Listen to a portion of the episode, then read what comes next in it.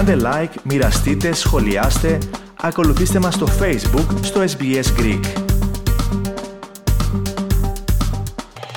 Ραδιοφωνία SPS, ακούτε το ελληνικό πρόγραμμα, στο μικρόφωνο Αλέξανδρος Λογοθέτης, να περάσουμε στην τακτική ιατρική μας ενότητα και πάλι μας περιμένει στην άλλη άκρη της σύνδεσης μας ο Γενικός Γιατρός Γιώργος Αμπουγιάννης. Γιατρέ, καλησπέρα.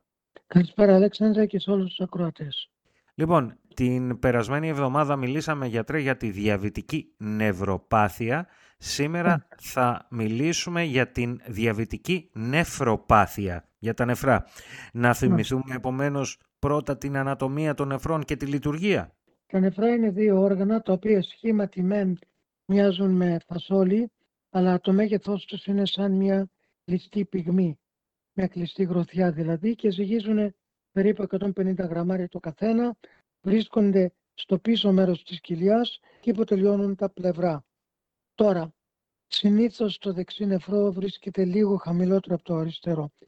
Τι κάνουν τα νεφρά; Κύρια δουλειά τους είναι να φιλτράρουν το αίμα, να αφαιρούν τις άχρηστες ουσίες και να τις επιστρέφουν στο αίμα και αυτό που δεν χρειάζεται να γίνουν γίνεται τα ούρα τα οποία εκρίνουμε όταν πηγαίνουμε στο χωρητήριο. Επίσης είναι υπεύθυνο στο να εξισορροπεί τα άλατα του σώματος, το νάτριο, το κάλιο κτλ. Αυτή η εξισορρόπηση, γιατί πρέπει να υπάρχει σταθερό μέγεθος μέσα στο αίμα, γίνεται από τα νεφρά. Που βοηθάει, θα πούμε, και στη λειτουργία της καρδιάς αυτό, έτσι δεν είναι; Ακριβώς. Ακριβώς. Για να λειτουργήσει σωστά η καρδιά αλλά και κάθε όργανο πρέπει να έχει αυτό που λέμε ομοιόσταση μέσα στο σώμα. Δηλαδή η κατάσταση των διαφόρων χημικών και των αλάτων να είναι σταθερή. Τα νεφρά επίσης παράγουν ορμόνες τα οποία είναι υπεύθυνα για τη δημιουργία των ερυθρών κυτάρων, βοηθάνε στην ανάπτυξη των οστέων τόσο ώστε να διατηρούνται υγιεί, όπως και ρυθμίζει μία ορμόνη συγκεκριμένη, ρυθμίζει την αρτηριακή πίεση του σώματος. Τώρα γιατρέ λένε πολλοί ότι είναι ο ύπουλος εχθρός καθώς είναι μια σταδιακά εκφυλιστική ασθένεια η οποία περνάει κάτω από το ραντάρ δίχως να προκαλεί Ακριβώς. συμπτώματα. Σωστά; Όταν δημιουργεί συμπτώματα είναι λίγο αργά. Οπότε ο ασθενής συνήθως αισθάνεται καλά. Αλλά ιδιαίτερα οι ασθενείς οι οποίοι έχουν υπέρταση και διαβήτη ή και τα δύο μαζί, θα πρέπει οι γενικοί γιατροί τους να τους εξετάζουν τουλάχιστον μία φορά το χρόνο, αν όχι περισσότερο, με τη λειτουργία των νεφρών που γίνεται με εξέταση αίματος, αλλά επίσης και με το μέτρημα του λευκόματος τα ούρα.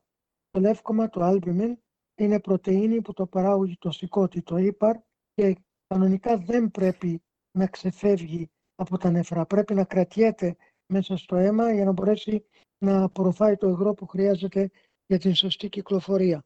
Όταν τώρα τα νεφρά έχουν πάθηση, αρχίζει και χάνεται αυτό το πράγμα, διότι γίνεται διαρροή δηλαδή αυτού του λευκόματος και αυτό μπορεί να μετρηθεί στα ούρα. Οπότε είναι πολύ σημαντικό να γίνεται αυτή η εξέταση, ούτως ώστε να εντοπιστεί η νεφροπάθεια όταν ο ασθενής ακόμα είναι ασυμπτωματικός, ούτως ώστε να γίνει η κατάλληλη αντιμετώπιση.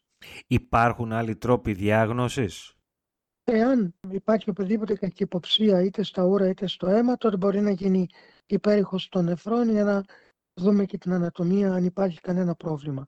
Αλλά γενικά αυτά τα δύο είναι τα βασικά, το αίμα και τα ούρα. Ποια είναι η αντιμετώπιση γιατρέ; Η αντιμετώπιση συνίσταται από την πλευρά του ασθενούς και την πλευρά του γιατρού.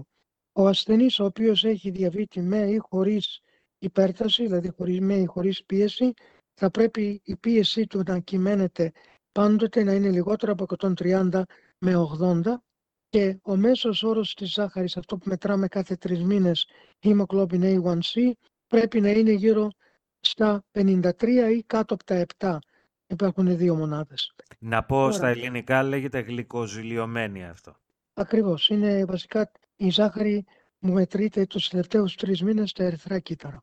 Ξαναπείτε λοιπόν Τώρα. ποιος είναι ο αριθμός. Ο αριθμός είναι είτε 7 σε μια συγκεκριμένη μέτρηση είτε 53.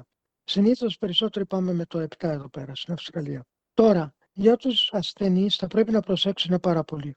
Όταν ο ασθενής έχει τύπο 2 διαβήτη, που είναι ο πιο κοινός, που έρχεται στην όριμη ηλικία, τότε Η γλυκόζη στην ιστία, δηλαδή όταν ξυπνάει το πρωί, πρέπει να κυμαίνεται μεταξύ 6 και 8 και δύο ώρες μετά το φαγητό μπορεί να φτάσει μέχρι και 10. Αλλά για αυτούς που έχουν τύπου 1 διαβήτη, αυτοί που εξαρτώνται από ινσουλίνη και την συνήθως να αποκτούν στην εφηβική ηλικία, τότε και η νηστική τιμή καθώς και η τιμή δύο ώρες μετά το φαγητό πρέπει να είναι μεταξύ 4 και 6. Για αυτούς που είναι τύπου 2 αλλά κάνουν παράλληλα και ινσουλίνη, ένεση, ποιος πρέπει να είναι ο αριθμός γιατρέ; Παραμένει ο ίδιος του τύπου 2. Δηλαδή 6 με 8. 6 με 8 και 6 και με 10 μετά το φαγητό, δύο ώρες μετά το φαγητό. Ποτέ να μην μετράμε τη ζάχαρη μία ώρα μετά το φαγητό, γιατί θα είναι ψηλή, θα μας τρομάξει άδικα. Η ικανότητα του σώματος είναι να, να αδειάζει τη ζάχαρη, αν θέλετε, να την βάζει μέσα στα κύτταρα μετά από δύο ώρες, όχι μετά από μία ώρα.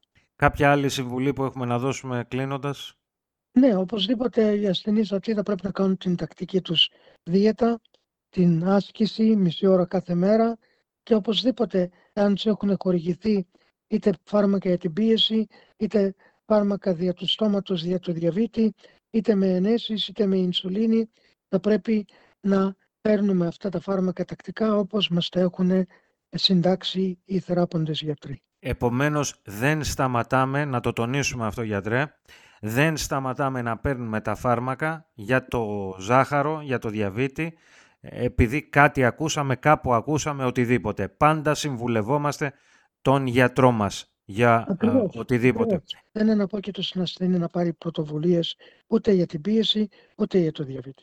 Και με αυτά, γιατρέ, να σας ευχαριστήσω για μία ακόμα συμβολή σας στο πρόγραμμα μας. Να είστε καλά. Θέλετε να ακούσετε περισσότερες ιστορίες σαν και αυτήν; Ακούστε στο Apple Podcast, στο Google Podcast, στο Spotify ή οπουδήποτε ακούτε podcast.